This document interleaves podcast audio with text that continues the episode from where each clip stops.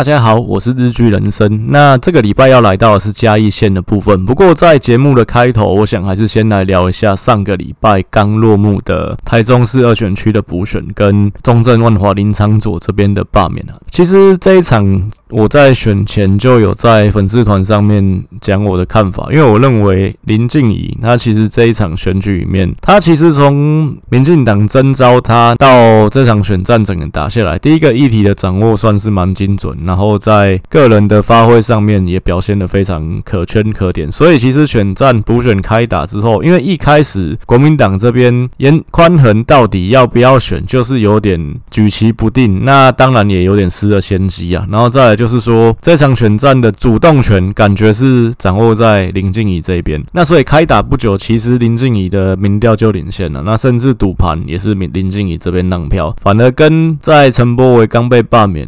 的那。那一瞬间，媒体跟大家预期的是走势是有点相反。那所以我在投票之前，我也认为说林静怡的选情是很稳，因为他选举的步调感觉这一场是走得很稳健，选到后面气势越来越旺。然后再来就是说，民进党其实在这一场里面也可以看得到，其实这一个选举有点变成是已经超越一个区域立委补选的规格在打，因为第一个他受到全国的瞩目，再来说他攸关整个今年年底县市长选。选举的一个气势的消长，可以说就是一个前哨战。中台湾又是台湾的心脏，又是这一场选举里面可以说是双方竞争会最激烈的一个区域。所以这场选举洞见观瞻，举足轻重。民进党在林静怡的补选里面，几乎是所有的立委，甚至议员层级，而且不是只有中台湾，是从北到南所有的立委，甚至一些其他地方，什么台北市议员这些都跑去了，其他一些可能基隆啊、什么新竹啊这些地方的议员。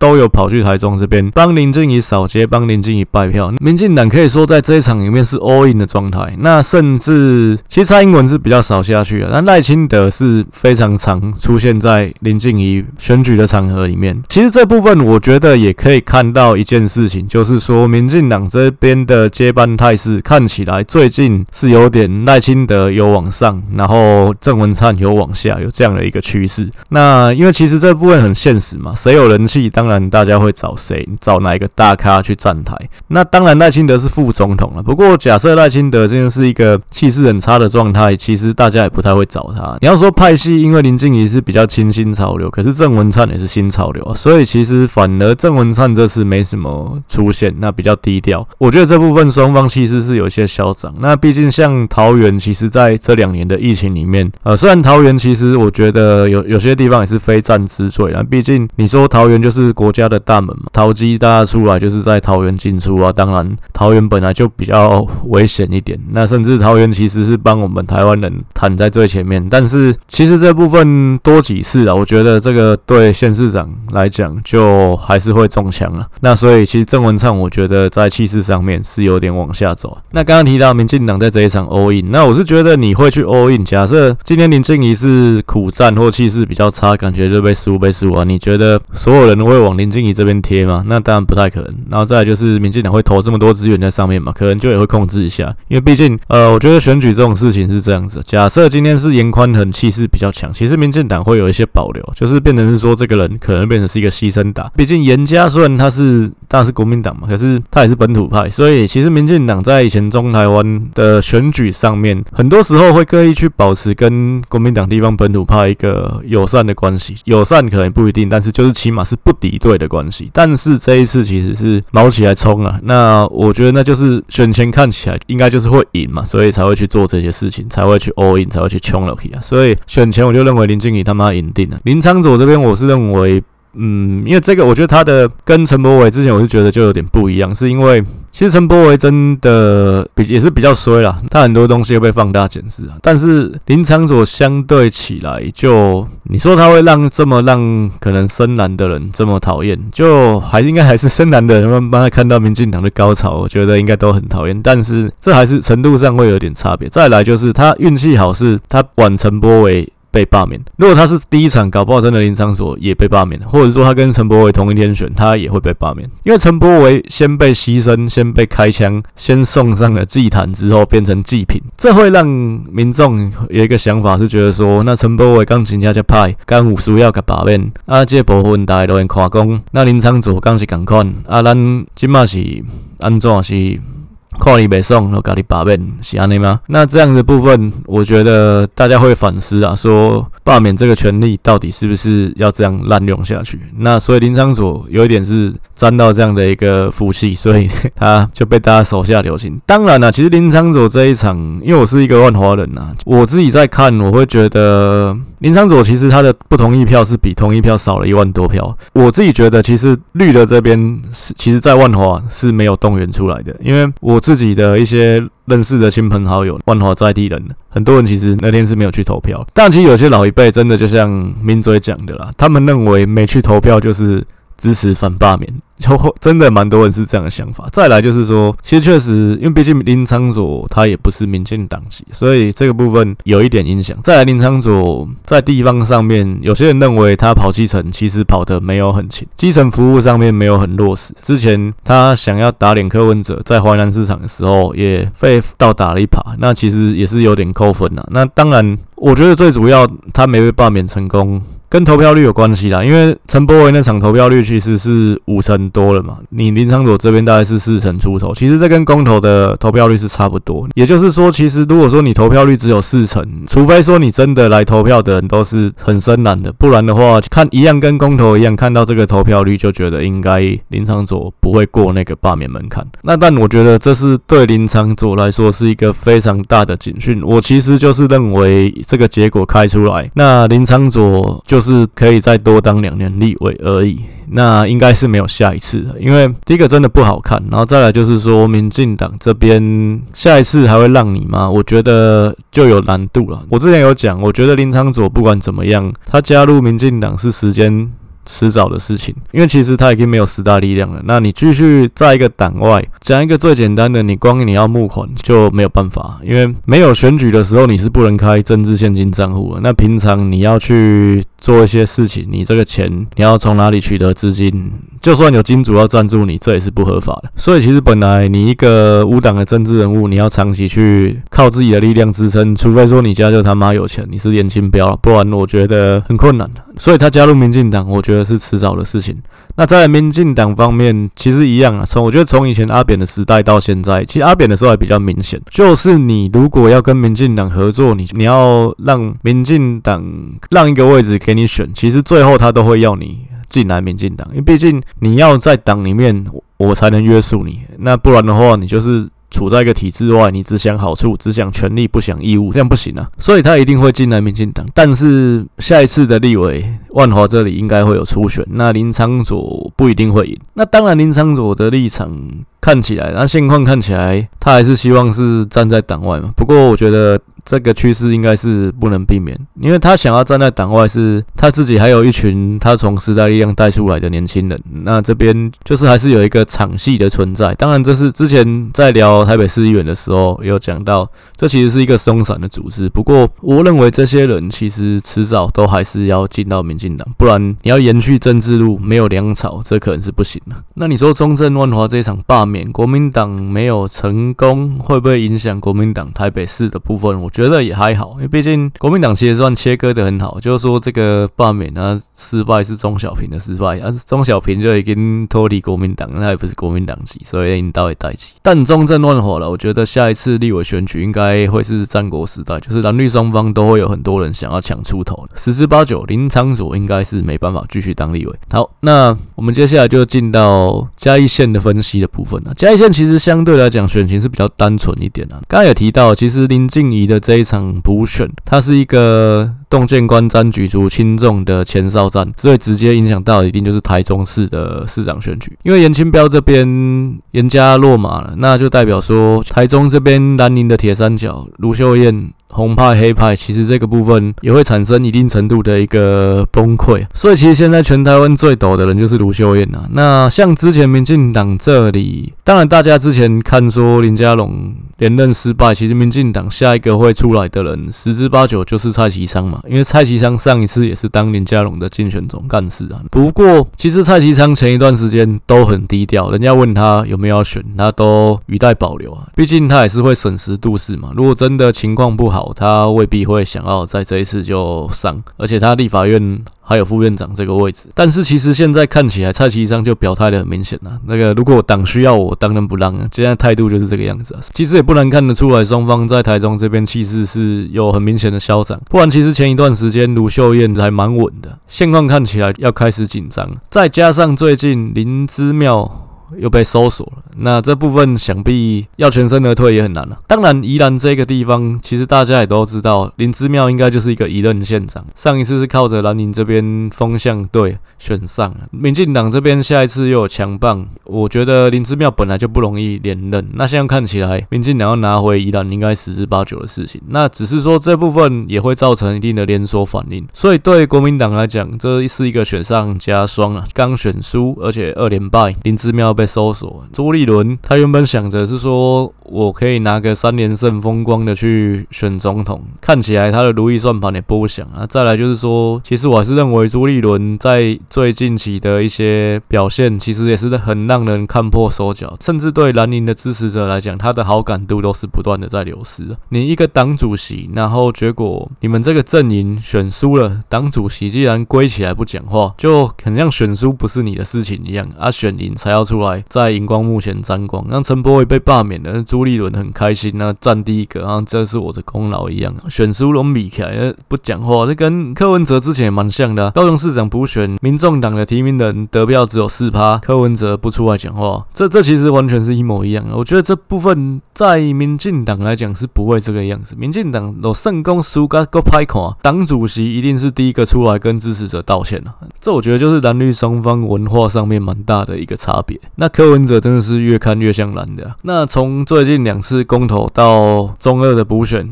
中正万华的罢免，其实这部分可以看得出来，朱立伦真的没什么领导能力嘛，然后策略上面可能也不是很拿捏得很好，所以朱立伦要选总统，所以我觉得路是越走越远了。那再来，还是回到之前国民党党主席选举的时候我讲的，朱立伦，你今天国民党落难的时候不愿意出来扛党主席，那感觉好像因为民进党这边因为疫情被拖累，那国民党气势有回来，你才想要回来抢这个党主席啊，之前你就把江启臣当免洗筷一样，就感觉白嫖江启臣啊，结果现在回来你又扛不起来，气势越来越弱。这我觉得国民党的支持者看了应该会生气吧。还是再讲一次啊，我觉得国民党这边旭日东升的太阳应该是侯友宜，不会是朱立伦，所以这个态势我觉得又更明确了。那二零二四我觉得应该是没有朱立伦的事情了。不好意思，又扯远了，就还还是回到今天的主题，讲了二十分钟还没讲到嘉义县。嘉义县我觉得就是一个选情蛮稳定的区域，因为毕竟第一个蓝绿基本盘有差距，再来就是民进党这边的翁章梁满意度也蛮高的，那国民党这边也没有一个明确的人选，所以其实这一场还没选，其实就可以判定他翁章梁连任是十之八九的事情啊。初探篇的时候我有提到，我觉得蓝营这边可能的人选应该还是会延续二零二零选立委的时候一样，国民党自己不提人去跟林国庆合作。那县长这边，我认为国民党这边没有人的情况，很有可能也是会采取这样的一个策略。嘉义的基本盘一样，我还是用韩国瑜的得票乘以 百分之九十五， 然后蔡英文的得票乘以 百分之六十， 这样去计算这个基本盘。那算下来，蓝营这边的基本盘大概是九万四千票左右，民进党的基本盘大概是十一万八千票左右，双方大概有两万五千票左右的一个差距啦。那再来中间选票的部分大概有八万五千票左右，以比例来讲的话，大概是蓝的 百分之三十二， 绿的 百分之四十， 中间选票 百分之二十八， 可以大略来说啦，大概是四比三比三啦。那民进党大概这边是四成嘛，蓝营这边大概跟中间选票都是各三成，大概嘉义县的情况是这个样子。嘉义县其实从二零零一年陈明文带枪投靠民进党之后，就整个绿化到现在都还没有蓝过，包括二零零八民进党最低潮的时候，谢长廷在嘉义县也没有输过。陈明文跟张花冠两个人接力当了十七年的县长，原本上一次二零一八年的时候，民进党自己这边有分裂的危机，因为陈明文跟张花冠两个人挺的人不一样。那陈明文这里支持翁章梁嘛，张花冠他支持议长张明达。之前原本有人认为张明达可能会脱党，不过最后是有成功把张明达脱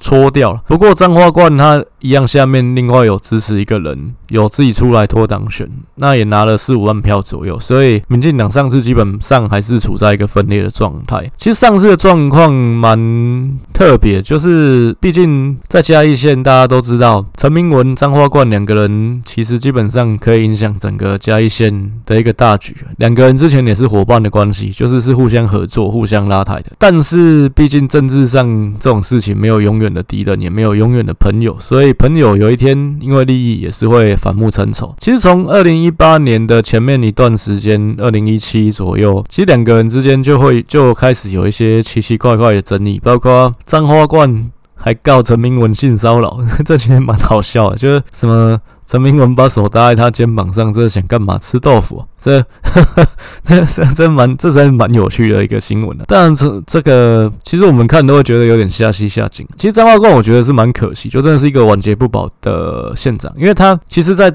嘉义也曾经是一个话剧也跟党的政治人物，包括在民进党最低潮的时候，他其实是少数几个有战力的人，也稳住了民进党这边的立委，稳住县长。县长初期的时候，满意度也非常高。那尽管一开始我之前讲云林的时候有讲到，国民党其实是有计划性想要把民进党赶尽杀绝，那甚至也利用司法在一些地方修理民进党籍的县市长，所以包括云林县的苏治芬、呃嘉义县的张花冠，其实那时候都有被司法弄到，之后来他也全身而退，但好像他的妹妹是有被判刑的样子。那这部分 Google 都可以查得到。不过最后他是全身而退了。然后再来就是说，其实小花县长这个品牌也算是有建立起来啊，只是后期感觉他太强调个人主义，那也做了一些好大喜功的事情，包括嘉义盖了一个什么高跟鞋教堂，那后来也被批评是一个文字建设，就是想说当做一个文创一个打卡的景点，最后好像也没什么人，就但花了不少钱。再来，其实后期可以观察到一件事情，就是说，其实我之前一直有讲，民进党非常喜欢在县市长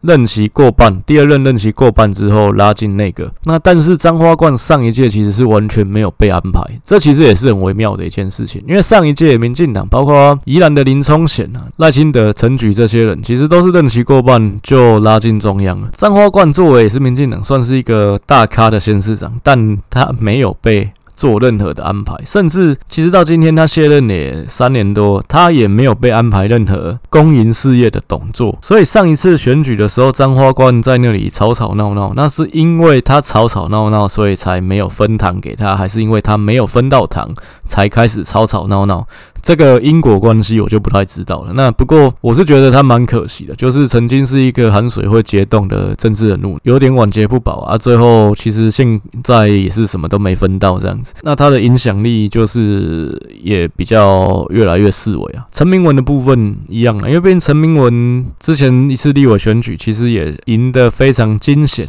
然后再来他之前有一个在高铁上不见三百万找到这个新闻，真的也是。对他对民进党都是蛮负面的一件事，也是很常被国民党拿来操作。那毕竟一般人讲真的，为什么会拿着三百万在高铁？他说是呃投资儿子菲律宾的珍珠奶茶店，这这当然这个讲法还被三立拿来当做剧情的一部分。不过，当然我我可以理解为什么会有人拿三百万就是在在高铁，因为南部人其实讲真的真的会这样子运送钱的。那再来回到刚才讲的啦，就是台湾的社会其实。是已经没有办法接受说同样一个政治人物在一个地方呼风唤雨超过二十年这样的一个状况，所以不管怎么样，陈明文其实他慢慢的淡出，慢慢走下嘉义的历史舞台，这其实应该是必然的一个结果啦。所以像上一次的选举，翁章梁他胜选之后。其实也有人认为说翁章良可能他会成为一个陈明文的傀儡，但事实证明，其实翁章良他就是做他自己的嘉义县长。那翁章良当选之后，其实他的政绩也不差，反映度也不低，所以说基本上他个人的形象也是比他当时的竞争对手张明达好蛮多的了。所以说，那翁章良他最后成功的脱颖而出，其实也是成功延续民进党在嘉义的一个绿色执政。那陈明文上一次的立委，其实他也选得不太好看嘛，就是被林国庆逼到只差一点点而已。那我是觉得县长这边其实算是顺利的完成世代交替了，立委的部分很有可能陈明文其实下一次就未必会再继续参选。虽然说陈明文他现在还是民进党内，呃，因为毕竟他是蔡英文底系的人马嘛，那在过去也是一样，我觉得他跟苏家全其实是很类似的情况，就是他们都是在民进党最低谷的时候跟蔡英文一起撑起了民进党。那尤其其实走过二零零八到二零一二最艰难的那四年，但是基本上政治这种东西，其实每个人每个政治人物他完成他阶段性的任务，他其实都会有潮起潮落啦。你过去再怎么样的呼风唤雨，那再怎么样的有一个高的人气，像说举例来讲，很多的独派大佬，像吕秀莲啊，甚至像过去党外的一些要角，什么陈婉珍啊，什么党外大姐头啊，张灿宏啊，这些过去来讲，民进党很早期也付出蛮多的这些所谓的民主前辈，他们其实也有被后浪取代的时候。那当他们被后浪取代的以后，其实他们退下来的那个速度其实就很快。他们其实有些人其实也会恋战过去的一个光芒，像吕秀莲其实就是一个很明显的例子。但是其实很显然的，有些时候这个时代跟不是你的，其实你就应该自己寻找一个华丽转身的背影啊，那不应该是继续还愤愤不平，觉得为什么是别人代替你站在这个舞台上。我是觉得以台湾现在政坛新陈代谢的一个速度啦，那陈明文跟蔡英文同时下台，走下这个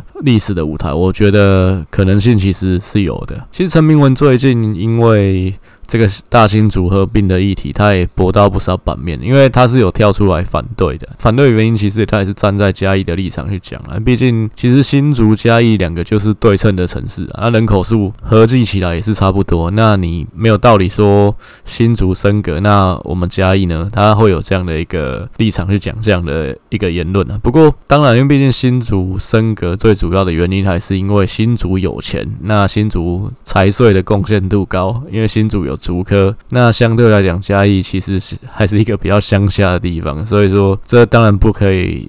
相提并论了。目前看起来，民进党政府的立场就是铁了心是应该就是要先升格新竹，毕竟你先升格新竹会比你同时升格好几个直辖市来得容易嘛。那这个交易成本是不一样的嘛。那所以现在看起来就是全力拼，就是要升格新竹，而不是说很多案并行。那这个部分等一下还会再来深入探讨一下。那整体来说啦，虽然上一次的选举，民进党在嘉义其实是有一点惊涛骇浪。那毕竟翁章良他算是一个弱势的县长，因为毕竟他当选的那个得票率其实还不到 百分之五十。然后再来就是说，他其实在选县长之前，他的知名度是偏弱的，因为他过去没有任何当选过公职的经验。不过他当选之后，毕竟他其实也不是一个很年轻的县长啦，那他过去也经历了蛮多公部门的历练啊。那毕竟他。他也是学运世代出来的政治人物，只是他没有像罗文嘉、像林佳龙这些人走在这么前面，那获得这么大的镁光灯的关注。那他就是一直留在他的家乡嘉义县这边去做服务啊，也过去也没有踏上中央的舞台当立委什么的，所以大家比较不知道他。那不过他有点像十年磨一剑这样的感觉嘛，就是你当上县长之后，大家觉得这个人其实是不错的，满意度也有，所以相对来讲，国民党要把他拉下来就。就也会比较困难啊。那以民进党在嘉义县的基本盘，然后再加上国民党这边一直没有一个够称头的人物可以出来竞争的情况下，其实可以说翁章良连任这件事情，应该所有的媒体都认为是十拿九稳的事情。那我们再来讨论国民党候选人的一个部分啊。那国民党其实在嘉义县这个地方，过去大概一样跟陈明文在嘉义县呼风唤雨的平行的这二十年里面，国民党这边在嘉义县唯一站得上台面的政治人物，其实也只有一个，那就是翁从军啊。那翁从军他其实是长期在嘉义县跟陈明文打对台的一个政治人物。嘉义县这边主要两个派系嘛，一个是黄派，一个是林派。林派的掌门人就是陈明文啊，那黄派的掌门人是翁从军。其实过去来讲是黄派比较强大，呃，林派比较弱小。那不过因为林呃林派的陈明文当年带枪投靠到民进党这边，那再加上其实那时候阿扁当选之后，整个浊水溪以南其实是比较偏绿的。那这个部分就等于是说两个人强强联手嘛，整个翻转了嘉义的一个政治版图。因为过去来讲呢，其实民进党在嘉义县不是总统选举的话，其实很难讨得到便宜啦。那包括到立委、县长的层级都一样，因为毕竟民进党在嘉义县这边自己培养出的政治人物也不多啦。过去早期来讲，其实有一个立委叫蔡世渊呐，他的评价也是不错，那也算是一个形象牌的立委。不过有些时候形象牌就是一些空气票，所以最后他立委我记得只当一任而已吧。那后来连任就选输了，后来就消失在政坛上。所以民进党在嘉义县这边过去来讲是没有太强力的人选啊，有一个何家龙，但何家龙地方的评价其实没有到很高啊。其实何家龙也是二零零一年那次在民进党有提名他，那但是后来又跟陈明文比了一次民调，结果陈明文比较高，那变成民进党后来就支持陈明文。当时是有这样的一个历史过程。那不过简单说，其实陈明文过来民进党之后，就是整个翻转了嘉义的版图。因为陈明文是一个地方派系，他有他地方的根基，那包括乡镇市长、乡镇市民代表这一些，他有他的一票人马。那这部分他就是龟霸掌噶刮来民进党家，那包括彰化冠，彰化冠其实原本彰化冠的前夫就是曾正龙嘛，这个可能大家 Google 一下也知道，就是台湾两椅大王。那过去在台湾也是立委嘛，那也是在嘉义这边寒水会结冻的一个政治人物。曾正龙过去是应该是黄派啊，我记得没错的话。不过这种派系这种东西啊，讲真的，其实盘根错节，互相间都是可以合纵连横的。所以后来彰化冠就倒过去跟陈明文这边合作。那陈明文二零零一。一年选上县长，因为当时的那次选举是县市长跟立委同时一起选的。彰化冠那时候是用无党籍去选立委，那选，但是他其实在选的时候，他跟基层地方是说他选后会加入民进党，那他真的选后也加入民进党，所以就是陈明文、彰化冠两个人一起带枪投靠民进党，让整个甚至除了县市长、立委之外，县议员的部分，甚至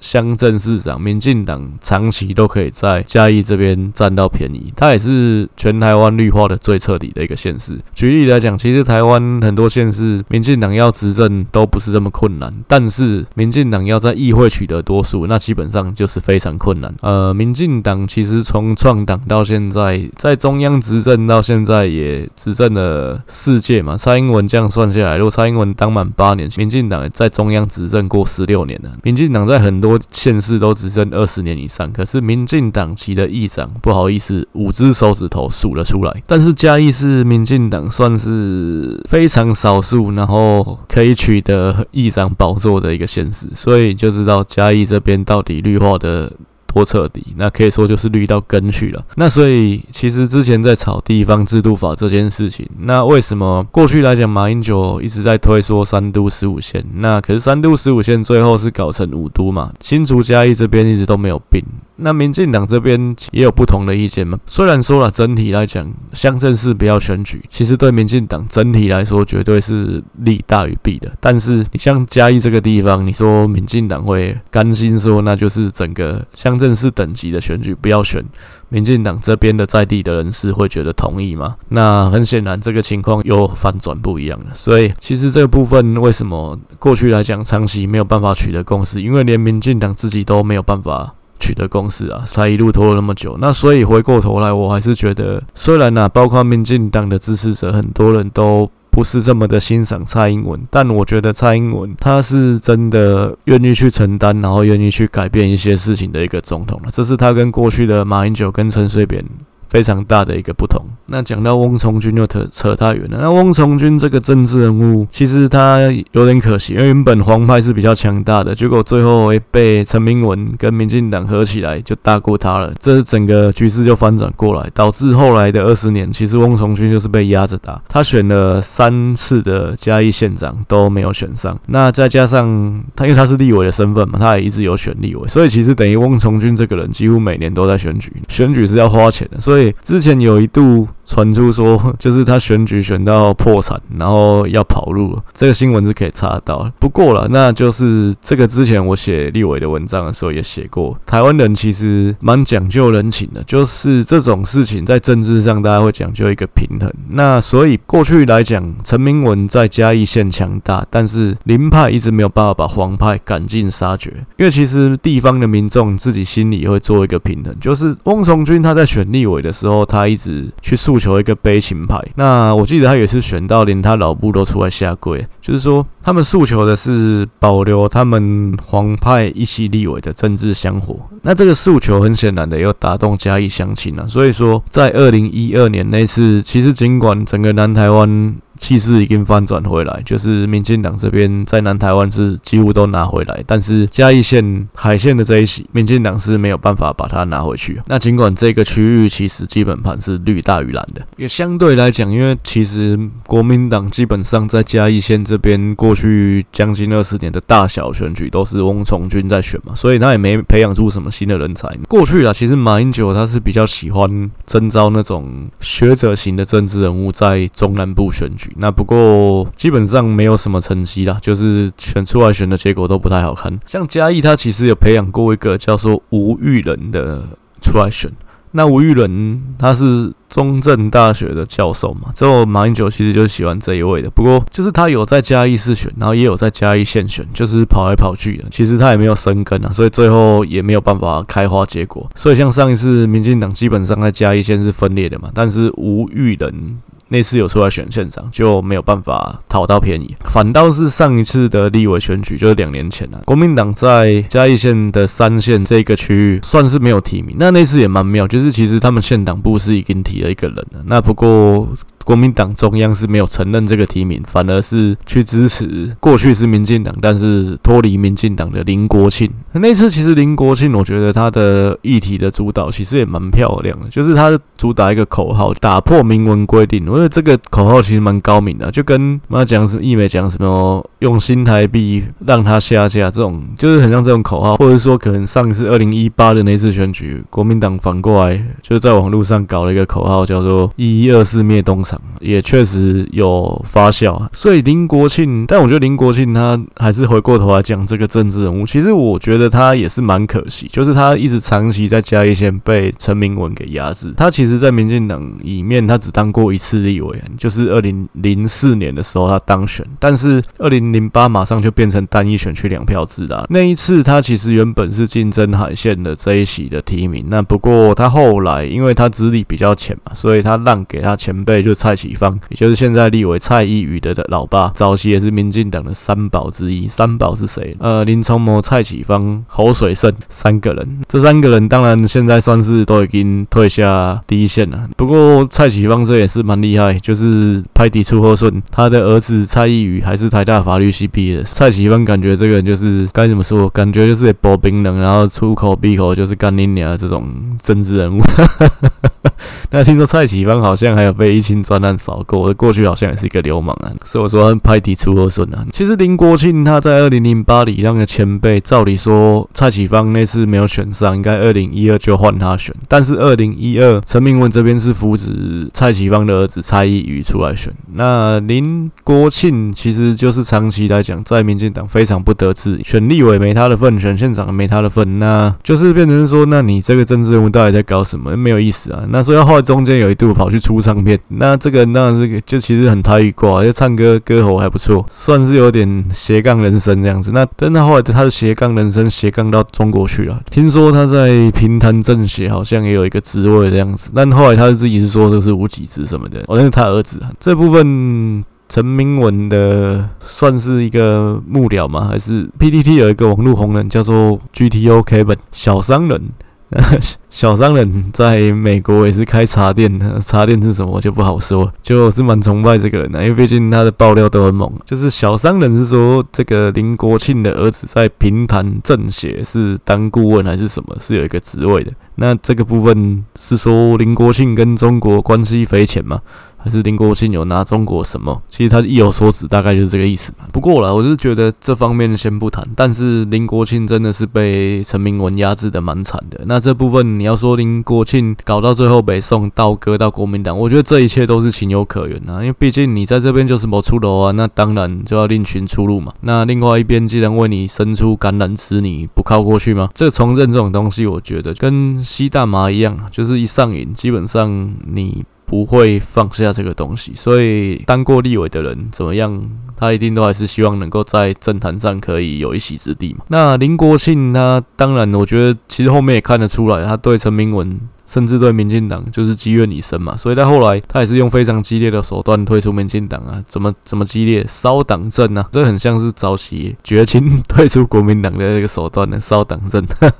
有谁烧过党政？陈思梦，陈思梦就是曾经也是台湾某一届大学联考的榜首，当过陈水扁时代的台北市副市长，那也是独派大佬。他的阿公就是以前蒋中正时代的一个文胆，而林国庆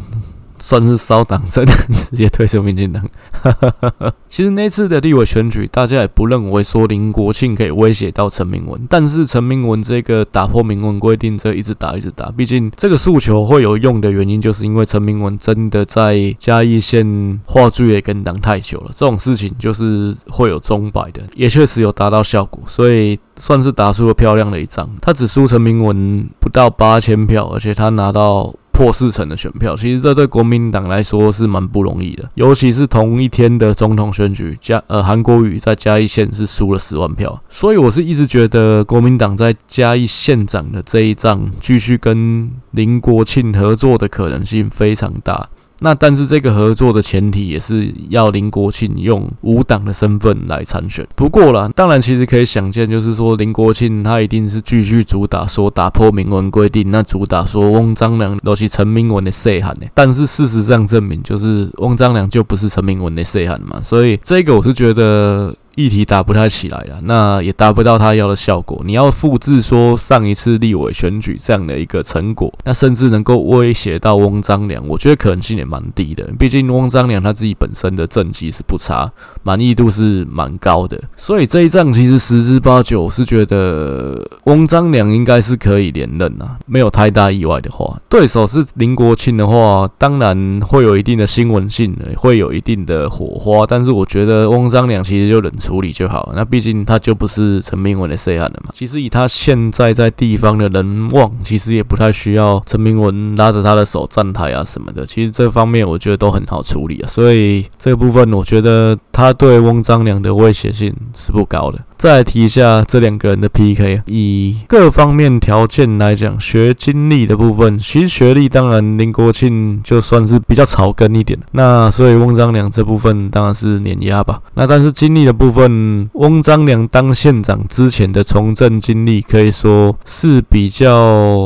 薄弱了一点，就他虽然是一直有在从政，但是他做的职位都不算高。他其实之前做的最大的一个职位是什么？农委会副主委，其实相当于就是一个副部长的位置，而且只当了大概一年而已。那在之前他是做嘉义县的社会局长，其实就是一个县市政府的局处长而已啦，甚至还不到副县长的这样的一个职位。所以说过去他的从政资历来讲的话是比较单薄的，相较于他同期的野百合学运的同志们来说，相对来讲林国庆他当过一届的立委嘛，而且他过去也当过两届的嘉义县议员，所以说他的从政资历是比较扎实的。年纪的部分，其实这两个人都同年都是五十七岁，所以我就说翁章良过去的从政资历是比较浅薄一点的，那大家比较不知道这个人。那其他的条件，那两个人都在地人啊，我是觉得翁章良条件各方面是都比林国庆好了，所以说当民众对民进党没有太大恶感的情况下，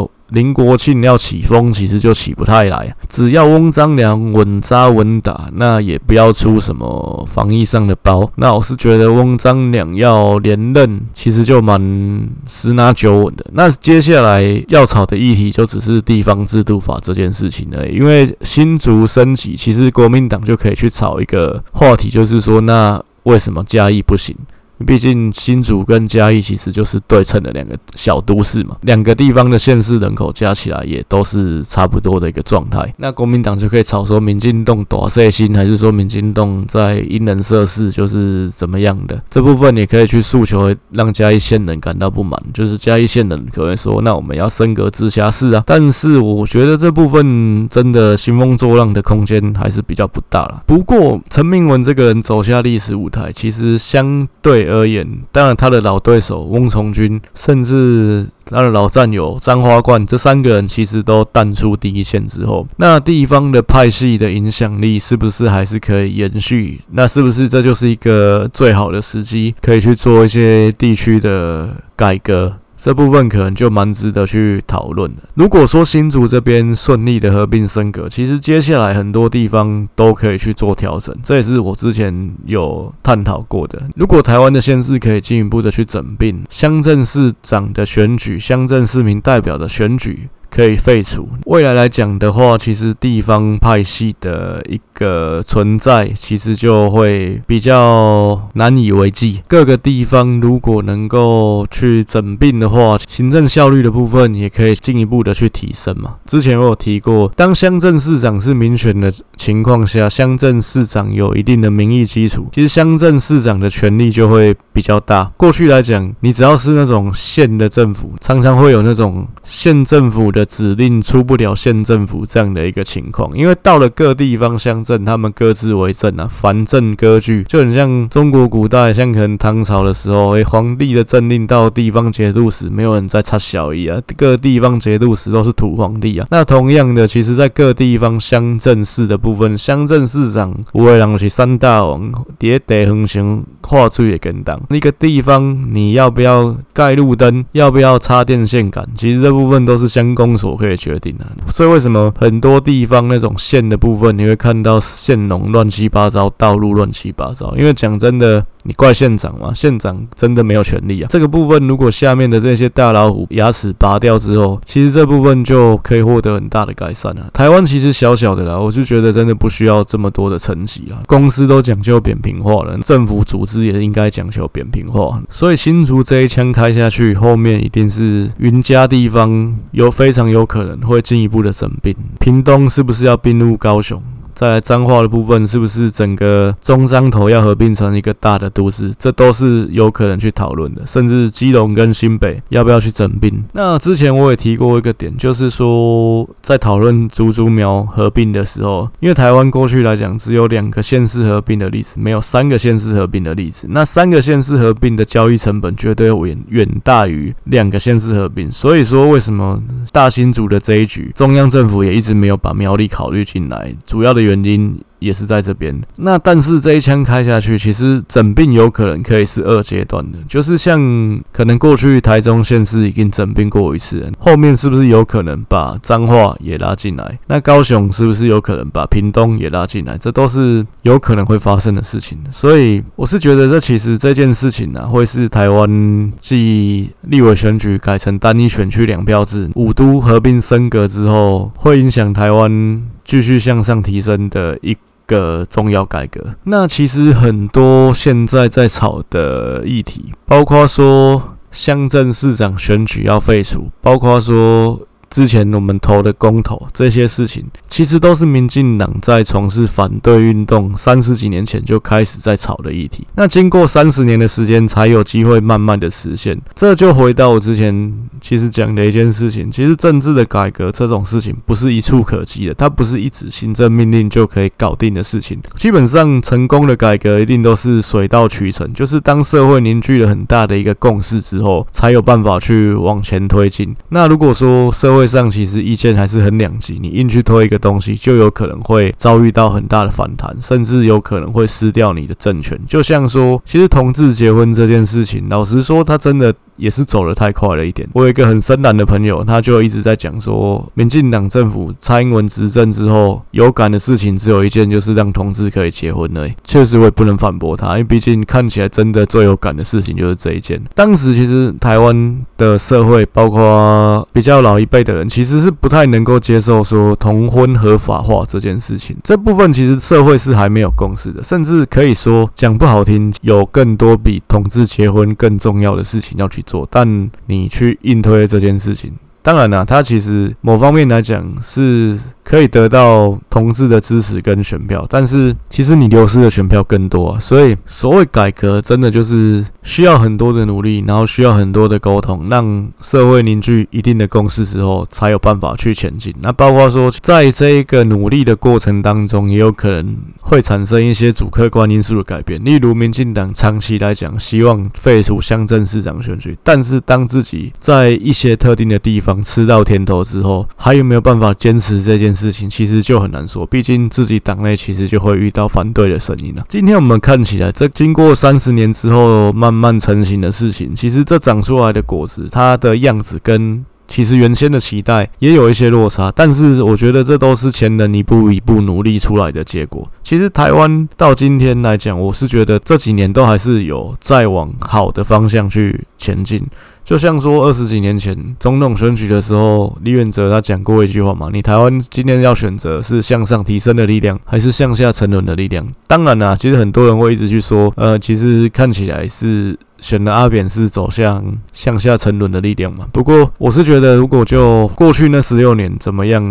其实真的不好说啦。确实，我也是不认同当总统的陈水扁，虽然我认同当市长的陈水扁，但是我认为陈水扁的八年跟马英九的八年，其实台湾是没有前进的。那甚至他们两个人其实就是都做一样的事情。第一任权力在拼连任，第二任之后为了不跛脚，然后权力在拼意识形态的东西。所以其实两个人就是重复了复制贴上了八年了。那真的台湾就是原地打转，这我不否认。但是我觉得蔡英文的这八年，其实台湾是有在往好的方向去走。那是有在选择向上提升的力量，这个部分也是经过了很多人的努力。那甚至蔡英文他自己也要扛住很大的一个压力。当然，我觉得政治这种东西不是每件事情都可以尽如人意。今天政府不会让你十件事情十件事情都觉得很好棒棒，就是政府都做得对，但是一定会有你不满意，你觉得他做不对的事情。但只要我觉得整体来讲方向是走在一个向上提升的道路上面，那大方向我觉得是对台湾有利的，那我觉得这样的政府其实就值得肯定。关于嘉义县长的分析的部分就先进行到这边，那我们下个礼拜应该会进入到屏东县的部分，因为屏东县这边的文章也写好了，大概就是会分析屏东县。那之后等到没东西讲的时候，才会再进行番外篇的部分。一样有想要跟我合作的地方，或者是说有想要跟我讨论的问题，其实都非常欢迎私讯来跟我联络。那私讯我的方式有两个，第一个是在我 Facebook 的粉专日剧人生选举研究所，另外一个是到我痞客邦的部落格日剧人生，大概就是这两个地方。如果你喜欢我的节目，也非常欢迎你给我五颗星的评价。有什么建议，有什么回馈，或者是说有想要听我讲的议题，其实都很欢迎私讯来